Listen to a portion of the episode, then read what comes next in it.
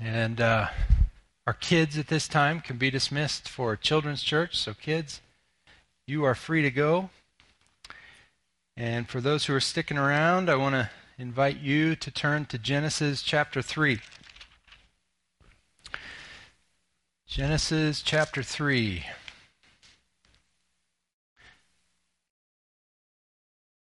Hey, it was good to see, I don't know if you noticed, good to have our brother Dave Hawkins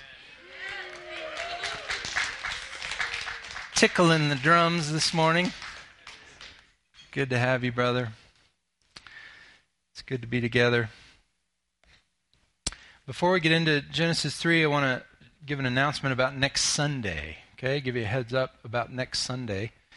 Um, for the last, I don't know how many years, I think four or five years now, um, on the last Sunday of every year, we've been taking time in our worship service to uh, share testimonies with one another of God's faithfulness to us and to our families and even to our church over the last year. We've, we've been doing that on the last Sunday of every year for the last several years to bring our year as a, as a church family to a close. And we're going to do that again this year.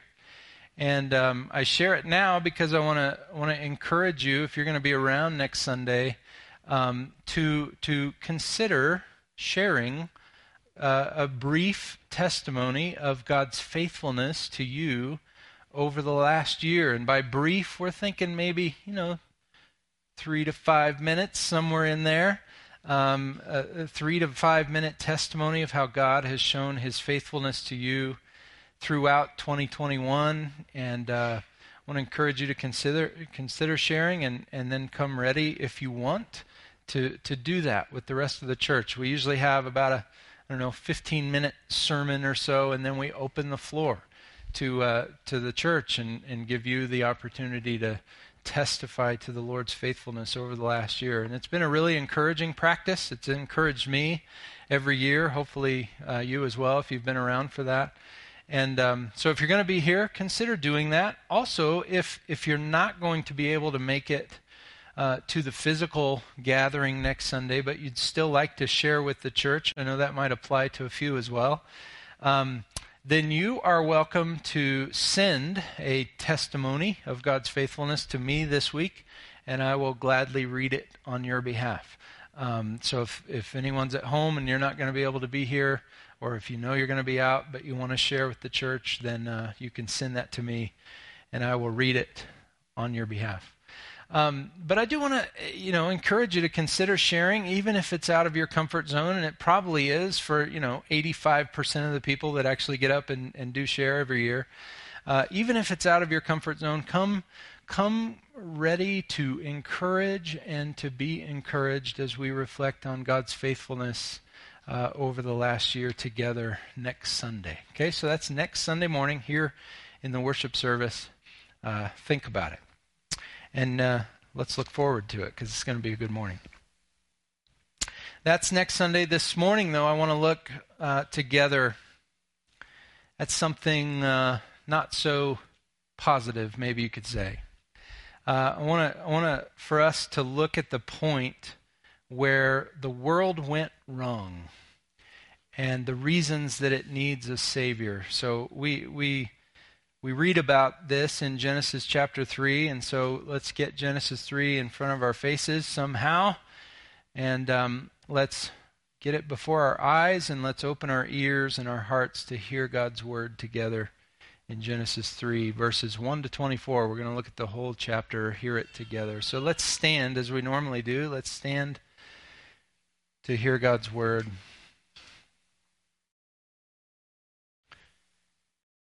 Now the serpent was more crafty than any other beast of the field that the Lord God had made. He said to the woman, Did God actually say, You shall not eat of any tree in the garden? And the woman said to the serpent, We may eat of the fruit of the trees in the garden, but God said that you shall not eat of the fruit of the tree that is in the midst of the garden, neither shall you touch it, lest you die. But the serpent said to the woman, you will not surely die. For God knows that when you eat of it, your eyes will be opened, and you will be like God, knowing good and evil. So when the woman saw that the tree was good for food, and that it was a delight to the eyes, and that the tree was to be desired to make one wise, she took of its fruit and ate. And she also gave some to her husband who was with her, and he ate. Then the eyes of both were opened, and they knew that they were naked. And they sewed fig leaves together and made themselves loincloths. And they heard the sound of the Lord God walking in the garden in the cool of the day, and the man and his wife hid themselves from the presence of the Lord God among the trees of the garden. But the Lord God called to the man and said to him, Where are you? And he said, I heard the sound of you in the garden, and I was afraid because I was naked, and I hid myself. He said, Who told you that you were naked? Have you eaten of the tree of which I commanded you not to eat? The man said, The woman whom you gave to be with me, she gave me the fruit of the tree, and I ate. Then the Lord God said to the woman, What is this that you have done? The woman said, The serpent deceived me, and I ate. The Lord God said to the serpent, Because you have done this, cursed are you above all livestock, and above all beasts of the field. On your belly you shall go and dust you shall eat all the days of your life. I will put enmity between you and the woman, and between your offspring and her offspring. He shall bruise your head, and you shall bruise his heel. To the woman he said, I will surely multiply your pain in childbearing. In pain you shall bring forth children. Your desire shall be for your husband, and he shall rule over you. And to Adam he said, because you have listened to the voice of your wife and have eaten of the tree of which I commanded you, you shall not eat of it. Cursed is the ground because of you. In pain you shall eat of it all the days of your life. Thorns and thistles it shall bring forth for you, and you shall eat the plants of the field. By the sweat of your face you shall eat bread, till you return to the ground, for you were taken out of it, and for you are dust, and to dust you shall return. The man called his wife's name Eve because she was the mother of all the living.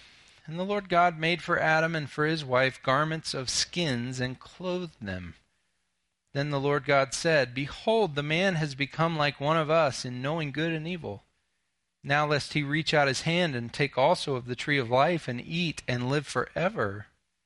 Therefore the Lord God sent him out from the Garden of Eden to work the ground from which he was taken.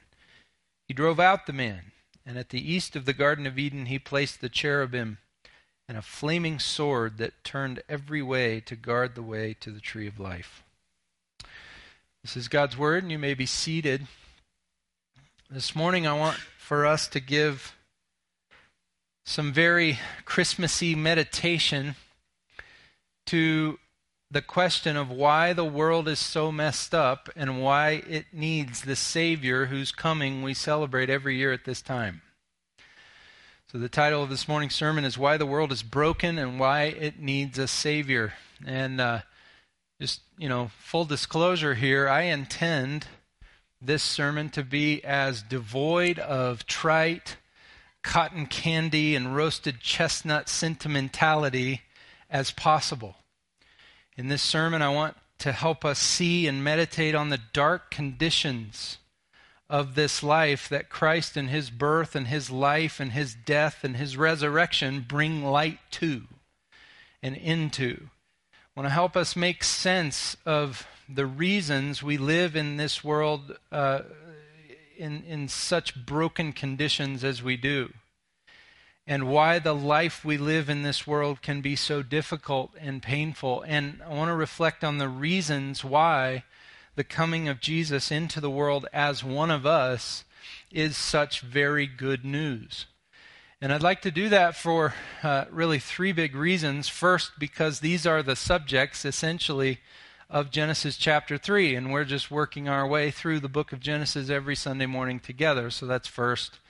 Second, because of uh, because contrary to the, the truckloads of therapeutic sappiness that are dumped upon us around this time every year, culturally speaking, this is not the most wonderful time of the year for many people in the world and in the church. And in many cases, this is not because they are seeing the world and the state of their lives wrongly, it's because they are seeing things accurately. And I want to encourage those people and help those people, especially, so that they don't feel guilty for their struggles this time of year, especially, and can make better sense of them and can more fully set their hopes on Christ alone this Christmas season. So that's second. Then, thirdly, I want to focus on the reasons, uh, according to Scripture, that the world is so messed up and where it went wrong in the first place, because these things are vital and essential for appreciating the meaning and the importance of the coming of the Son of God into the world as a human being some 2,000 years ago. You'll never understand nor appreciate the real meaning and significance of Christmas if you don't understand why it was needed in the first place. So, with these things in mind, let's let's turn our attention here to Genesis 3, the text of Genesis 3. Uh, this chapter is really the instructive account of the point when God's created world, his good created world, was corrupted and where it first took a turn for the worse. Genesis 3 shows us the reasons the world as we know it today is filled, so filled with sin and suffering and conflict and mortality. It explains why life in this world is now so difficult and why it's so full of trouble.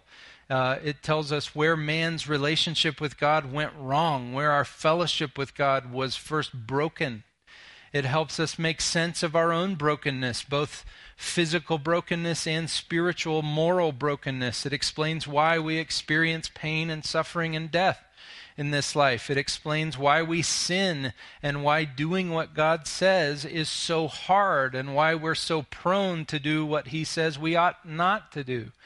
Genesis 3 also explains why humans often live in conflict and in opposition with one another. It explains even why marriage, the most intimate of human relationships, is so hard and often filled with trouble and conflict. Genesis 3 explains why work is so difficult. It explains why something so good as childbearing is so painful. It explains why physical death is so certain for each one of us. Nearly every question nearly every question about the origins of sin and suffering and death, and about the reasons life on the earth in this world can be so hard and frustrating and disappointing and painful, can all be traced back eventually to the text of Genesis 3 and the events that it records. If you ever struggle with the question of, you know, why why this world and, and why life in this world is so dysfunctional and, and otherwise messed up. Or, or this Christmas, if you're having a hard time understanding what the big deal is about a baby wrapped in swaddling cloths and lying in a manger is, or, or you're having difficulty finding joy in his coming, or if you have the privilege of helping someone else sort through these very issues in the near future let me give you an invitation uh, to turn your attention and give some attention this Christmas to the events of Genesis 3. Answers to all these questions and, and instruction for our lives uh, as we wrestle with these questions can most definitely be found here. So let's see for ourselves here in this chapter why the world is so broken and why it so desperately needs a Savior. And I think we can find at least five big answers, five big reasons here in Genesis 3. So let's start with point one. The world is broken and needs a Savior because of the deception of a serpent. Because of the deception of a serpent. If you look at verse 1 here, verse 1 introduces us to one referred to as the serpent, the snake, or perhaps something like the dragon, an actual serpent like creature, but one who is obviously more than a mere animal. In light of the whole of Scripture, it's clear that the serpent here in Genesis 3 is the, is the great dragon of Revelation chapter 12, verse 9, the one we know as Satan or the devil. He's referred to in Revelation 20 and verse 2 as the dragon, that ancient serpent who is the devil and Satan. This is God's great archenemy. This is the chief and leader of those angels who rebelled against God after having been created by Him to serve and glorify Him in the heavenly realm. This is the one who apparently led that rebellion. He was evicted from his heavenly existence with God. He was consigned, you know, irreversibly by God to a state of rebellion against Him sentenced to eternal judgment and who now is completely opposed to God and does everything in his power to thwart the purposes of God for his people and for history. Here in Genesis 3, where we're introduced to God's great enemy, the devil, who, following his rebellion in heaven, enters the realm of God's physical creation. And he either transforms himself into a, into a serpent, into a snake, transforms himself into a you know, the, the form, the appearance of a serpent, or he takes control over one to corrupt God's good world. Either way, as others have said, the snake is merely the mouthpiece for the devil here. And he's entered God's creation in order to bring separation between God and man and to bring separation between God and man by leading mankind into a rebellion against its creator with him, to lead them into the same rebellion that he is engaged in. And the way he does this, you see it in the text, the way he does it is twofold. He questions God's word on the one hand, and he casts doubt on God's goodness on the other. And as he does that, he's sowing seeds. You, you can see him here, sowing seeds of distrust in the hearts of the first woman and the first man toward God in order to lure them into a life of independence from God and bring down God's plans to fill a world with people who are glorifying and enjoying Him forever. And though we're going to come back to this passage again after the first of the year, for now I, I just want to point out, even though it could go without saying, I think, I want to point out that he knows exactly what he's doing. There's actually a play on words going on here in Genesis 3 uh, in verse 1 and uh, between verse 1 and verse 25 of chapter 2. Play on words going, going on there when Moses refers to the serpent in verse 1 here as being more crafty than any other beast of the field. The Hebrew word for crafty sounds a good deal like the Hebrew uh, description of the man and the woman in verse 25 of chapter 2 as naked. Crafty is the Hebrew word arum or arum. Naked is the Hebrew word arumim. The idea is that in their innocence, they're also ignorant of where the traps lay in this situation. Whereas he may be evil, totally evil, in fact, but he knows exactly what he's doing, and he knows where this deception is going to lead, as he does to this day. He knows what he's doing, and he's doing it intentionally. And so, while the point may be obvious to some, I think it's important to point out that one of the main reasons that the world is such a mess, and one of the main reasons that the world is in such need of a savior, of a rescuer, is because there's a snake on the loose in God's world. There's a snake on the loose, and, and to this day, he continues to wreak havoc in God's world and bring distance between man and God. And, and sometimes he looks like a slithering, deceptive snake, while other times he looks like an angry, fire breathing dragon. As a deceiving snake, he seeks to spread lies about God while disguising himself as a messenger of truth. Scripture says, Paul says in 2 Corinthians 11 that he, he disguises himself as an angel of light, a messenger of revelation from God. He slithers around today, blinding people from seeing the glory of Christ, as Paul says in 2 Corinthians 4. He blinds them to the beauty of Jesus to keep them from trusting Him as the saving Lord of sinners. He slithers around today, putting temptations in front of God's people to lead them into sin. Then other times, as an angry dragon, he, he seeks to bring physical harm upon God's people, upon his redeemed people, especially his church. The church of Christ, Peter talks about in, in 1 Peter 5 that the, the devil prowls around like a roaring lion seeking someone to devour or to overwhelm. And the idea is to overwhelm with suffering so that they don't turn to God and don't cast their cares on the God who cares for them. As a dragon, he seeks to hinder missions efforts. We see that in Scripture. Sometimes he stands in the way of, of the gospel going out to new places in order to keep the word of Christ from getting out to sinners throughout the world. He does that as well. He can bring sickness on people, and he does. He can attack in various ways, and he does. As a snake, he deceives, and as a dragon, he attacks. Let's not lose sight of the fact that one, the, that one great reason the world is so broken and needs a Savior is because there is a coordinated, focused, relentless, demonic effort to bring as much harm upon God's people as possible and to keep as many sinners away from God as possible. And it's an effort that is led by the snake that's introduced to us here in Genesis 3.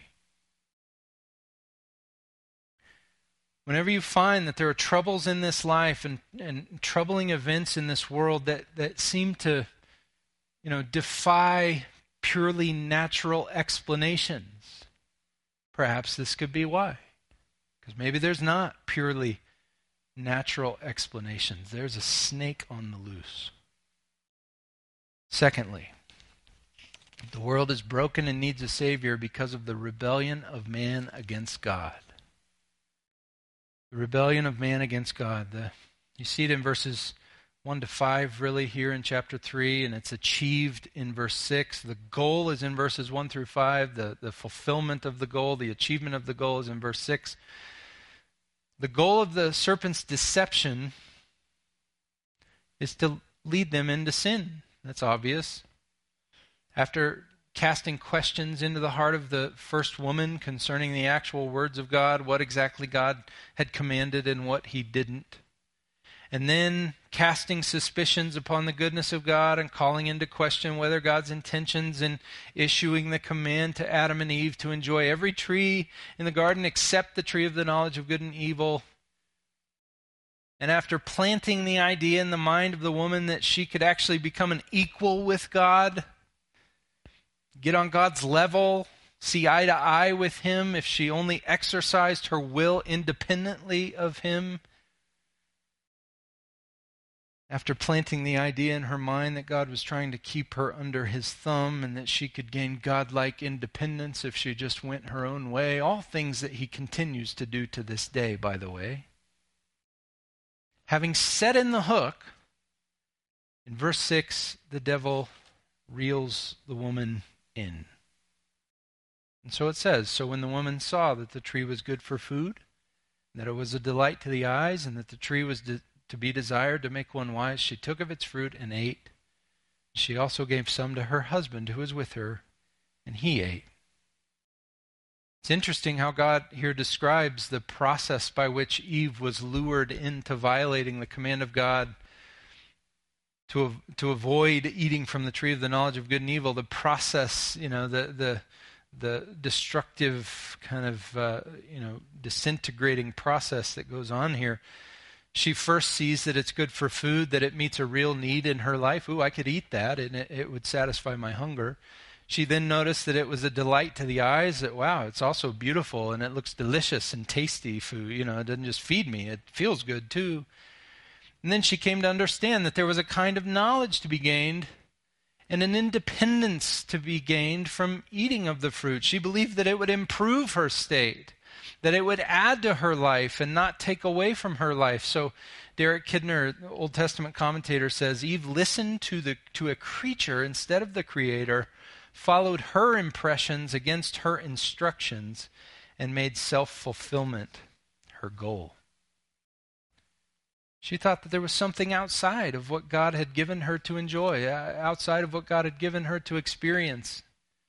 That, that the grass was greener on the other side of the, proverbial fence, that there was something outside of God's intentions and instructions for her that would increase her joy and add to her experience in this world. She thought that she knew better than God. She thought that he was keeping her down. She, she evaluated the, the serpent's words as if God's prior words had never been spoken. And in this act of pure, prideful independence, she sought to break free of God's authority over her. And then Adam, who apparently, the text says, apparently was right there by her the whole time. Right there by her, he goes along with her. And, and, and truly, his act of disobedience was even more brazen and, and willful than his wife's. Uh, I remember reading uh, something on this from uh, James Montgomery Boice. I think it was in preparation for one of our recent theology classes, uh, where he's reflecting on the words of 1 Timothy 2:14 which says that Adam was not deceived but the woman was deceived and became a transgressor. And he makes the point there that Adam's sin was an act of pure rebellion against God that he didn't even need to be deceived to do it. He did it just because he wanted to whereas Eve at least had to be tricked into doing it, had to be deceived into doing it, which could have at least something to do with the fact that it is Adam who, you notice in Scripture, is held responsible for leading mankind into sin and death and not his wife. Because he's, he's not even being tricked into this. He's doing it flat out because he wants to, because he can.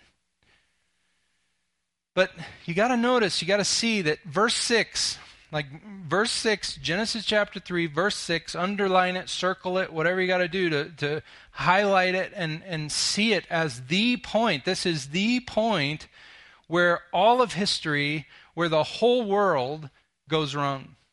This is it. This is the first domino to fall. And from this point on, bad things start to happen, and they start to happen quickly if you just read through Genesis.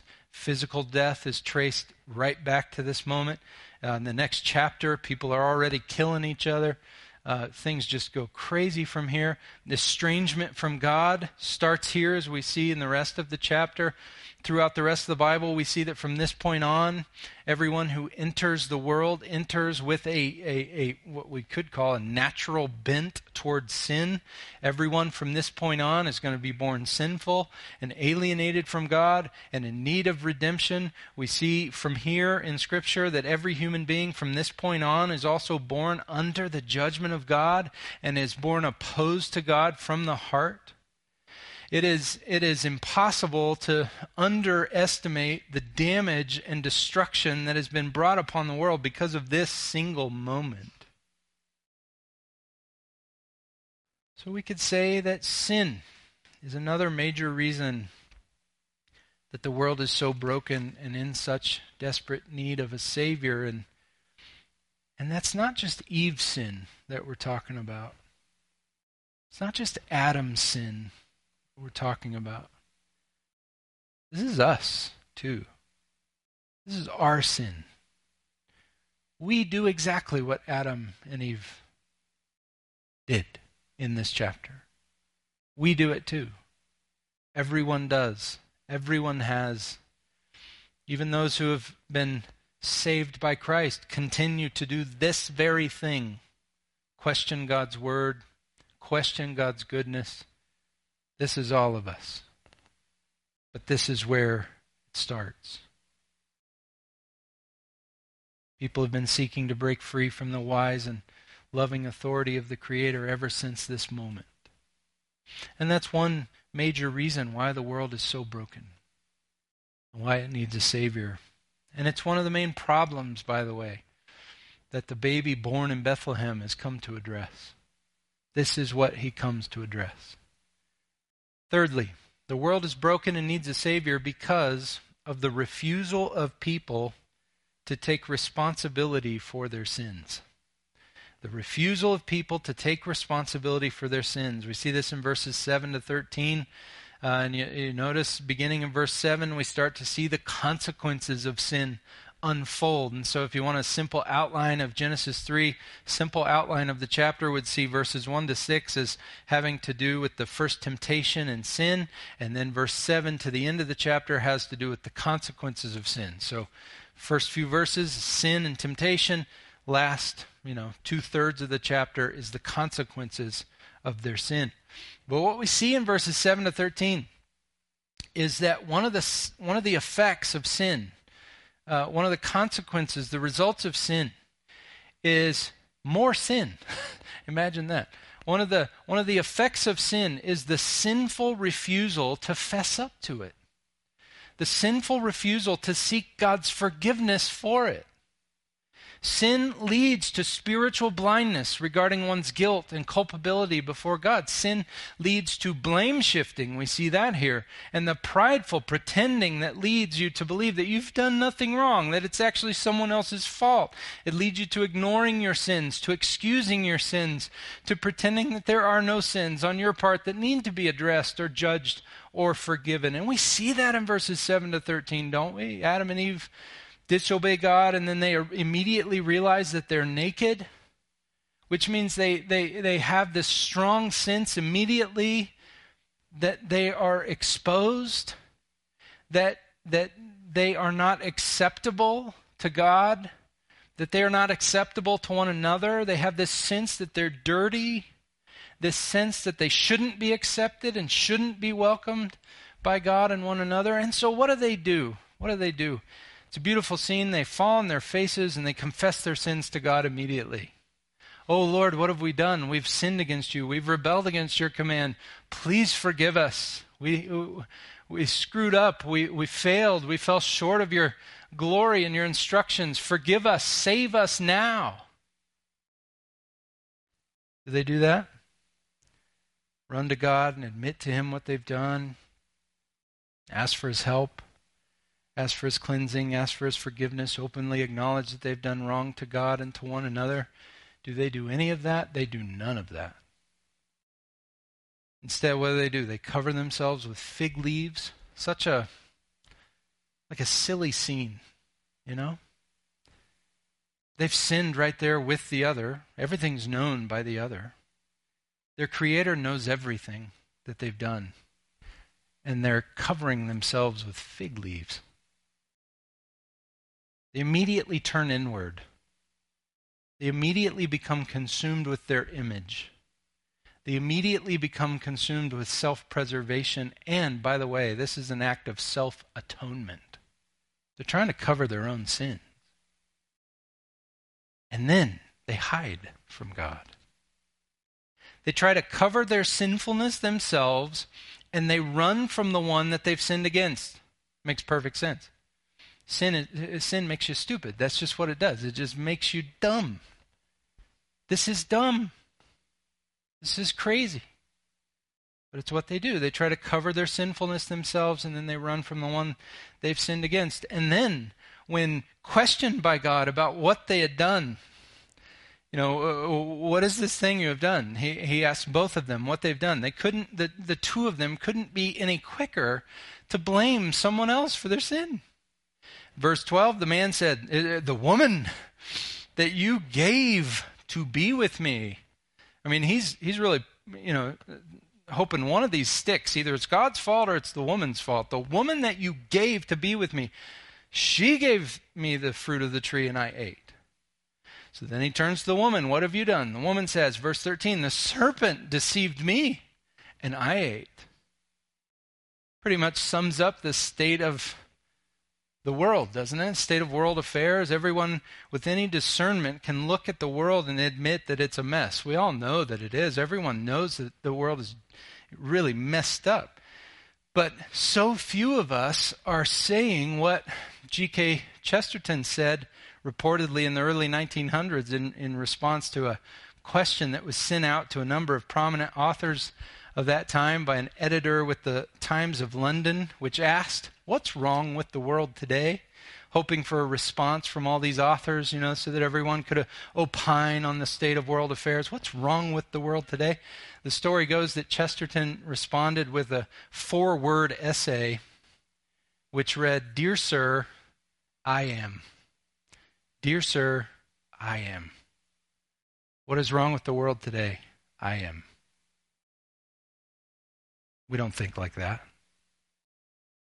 No, we all think the biggest problems in the world are outside of us. It's all outside of us. It's the government, it's the this dumb virus, it's climate change, it's racism, it's the media, it's guns, it's capitalism, it's socialism, it's Fox News, it's CNN, it's our Republicans, our Democrats, liberals, conservatives. The problem is our laws, it's our past, it's our institutions, it's our power structures. I'd say we're all pretty skilled blame shifters. Wonder where we get that. It's both an inherited and a developed skill, but it comes re- very naturally. You want to know why the world is so broken and needs a Savior? It's because the world is lost in sin, and no one wants to take responsibility for that. It's because we're all sinners, but we think that the sins of others are far more damaging and far more destructive and far more urgent to deal with than our own. It's because we all think the greatest problems in the world are outside of us when the greatest problem in the world is within us. In our sinful hearts, the world is a mess because to this day, the world is trying to atone for its own sins while running away from the one that it sinned against, effectively cutting ourselves off from God's solution to this great problem, which is offered to us in Christ and in the gospel.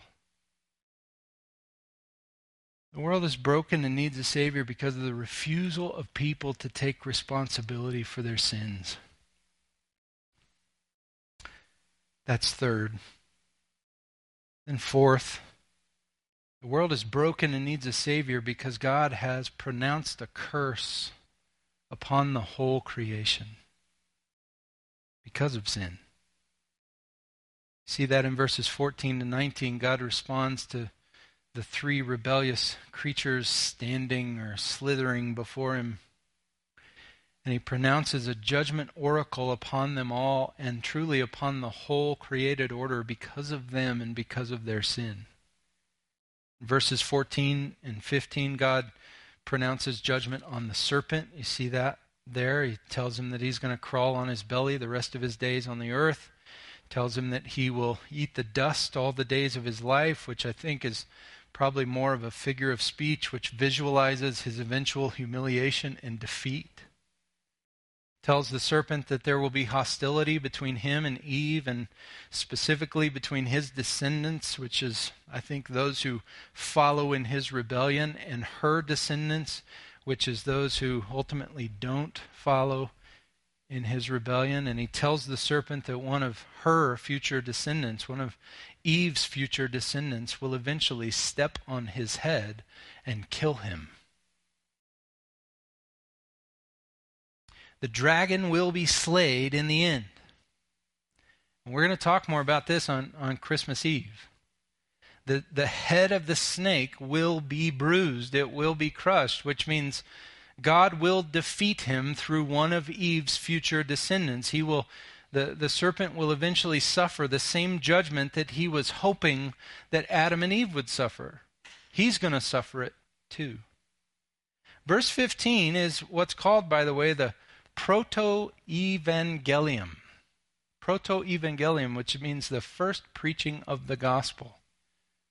This is the first hint of the gospel in Scripture. Serpent will be crushed, the dragon will be slayed by one of the descendants of the woman.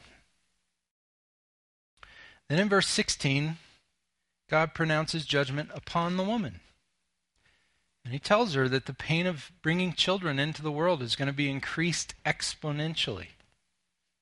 Exponentially. Tells her that her relationship with her husband is going to be tainted both by a desire on her part to rule over him and by his harsh and heavy handed leadership over her in return. Uh, it's a very tragic statement there in verse 16, you know, saying that the marriage relationship will from this point on be difficult and painful and will suffer conflict and selfishness and pride on both the part of the husband and the wife. You're married. and You ever wonder why is marriage so hard? This is why. Even marriage is under a curse. Then in verses 17 to 19, God pronounces judgment upon the man. Turns from the serpent to the woman, now to the man. And tells him that the ground that he's been created to work and cultivate will now be hard and frustrating and full of challenges and problems. Tells him that he will have to work himself hard until the day that he dies, that he's not going to experience a pain free day of life on this earth ever again. So God pronounces a curse upon the serpent, he pronounces a curse upon the woman, he pronounces a curse upon the man, and essentially upon the rest of creation in these words. The way Paul describes this curse in Romans 8 is as God subjecting the creation to futility sentencing, handing over the whole creation, the whole created order to emptiness and struggle and frustration and pain. God responds to their sin by cursing the world. You notice that the, the great lie that ultimately sunk the hook into Eve's cheek, so to speak, if we were to picture her as a fish, and led her finally into sin, the lie that the serpent speaks to her back in verse 4 of Genesis 3. Do you remember what it is? Or see what it is? You will not surely die. You ain't going to die. The lie was that there is no punishment for disobedience. No, no punishment here. You'll be fine. That's what ultimately made Eve feel safe to eat from the tree of the knowledge of good and evil. So here God is responding to that lie directly and is reaffirming the warning that he gave to Adam back in chapter 2 and verse 17, which said, In the day that you eat of this tree, you shall surely die. As if to say to the serpent, to the woman, and to the man, not only is there a punishment for disobedience, but the punishment is far worse and much wider reaching than you ever imagined. So then, the brokenness of this world is not a mere passive consequence of man's sin, it's a direct consequence of the active judgment of God upon sin. God has cursed this place because of sin. The world is broken not merely because man broke it, but because God did as an act of judgment upon man because of sin. And he broke it, he did it to let every subsequent generation know, along with the serpent, and along with Eve, and along with Adam, that sin is bad and that we desperately need a Savior. That's fourth. And finally, the world is broken and needs a Savior because our sins have separated us from God. This may be the saddest part of the chapter. At the very end, the last few verses, we see because of their sin, starting in verse 23, the Lord God sent him out from the Garden of Eden to work the ground from which he was taken. He drove out the man. And at the east of the Garden of Eden, he placed the cherubim and a flaming sword that turned every way to guard the way to the tree of life. God kicks the man and the woman and all their descendants out of his dwelling place. That's what's going on here at the end of Genesis 3. He's kicking them out of his dwelling place, banishing them from his presence on the earth, and ensuring that they cannot come back without suffering the punishment of death. The reason for that is because God is too holy to live in the presence of sinners. He's too righteous to let sinners get off the hook for their sins. He's too just not to punish them for what they've done. And his word is too right and too good and too true and too trustworthy to let sinners violate it without consequence. And truly, this is the bottom line reason the world is so broken. It's, it's broken because it's alienated from God. People are alienated from God. There is enmity between God and man. God and man, uh, and we're speaking collectively here, are not on good terms. And because we can't come back to the presence of God on our own terms. Do you notice that? We don't get to just make up our mind and return on our own, in our own shoes, in our own righteousness. That's not how it works. God is going to have to come to us on His terms if this relationship is ever going to be restored, which is exactly what He has done in the person of Christ He doesn't call us to come back to him, he comes back to us. You want to know why coming of Jesus into the world was and is such a big deal? It's a big deal because he's the only one who can step on the head of the serpent. He's the only one who won't be led astray by the serpent. He's the only one who can slay the dragon. He's the only one who can reconcile God and man to one another. He's the only one who can make it safe to admit that you are a sinner and confess your sins to God and not try to atone for them yourself and then run away from the God you've sinned against. He's the only one who can suffer under the judgment that sin deserves on behalf of those who deserve that judgment. He's the only one who can bring life and peace where there is now hostility and conflict and suffering and death. He's the only one who can make all things right once again. He's the only one who can bring us back to God's paradise as God originally intended. And these are the things that He has done and is doing and will do in the end for all who trust in Him as their saving Lord and look to Him for the forgiveness of their sins. But the truth is, you can't appreciate any of that you can't appreciate the magnitude of these things until you reckon with the fact that this world is broken and is in desperate need for a Savior. So, my hope for you, for me, for us this Christmas um, is not first and foremost that we all have ourselves a merry little Christmas. Some of you, I hope you do, some of you won't. And that's okay. Because this world is jacked up, it's messed up. And we're all living in it. We're not back to paradise yet, right? Things are not made right again yet. They're not restored yet. They're not made new yet. So if you're inclined to just, you know, want to have this merry little Christmas, okay, but at least give a little not merry reflection on the need for Christmas this year. And if you're not going to have one, if you don't have one, if you're not having one, just know it's because we're waiting for the serpent slayer to come again. Let's pray.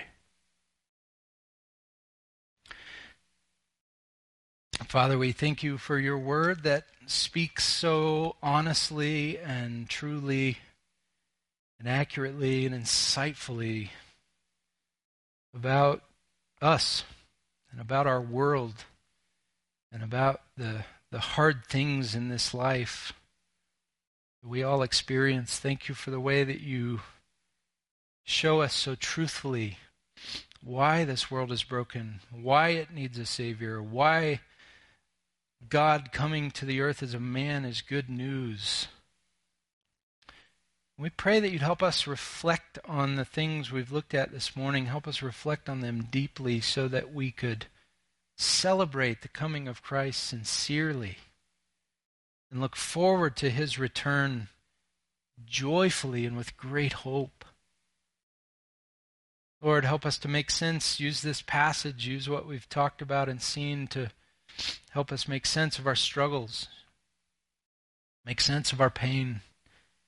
And more than that, to look forward to the return of our King who's coming to crush the serpent and make all things right and all things new. May we hope in Him, hope in Him alone. May you help us to do that in Jesus' name. Amen.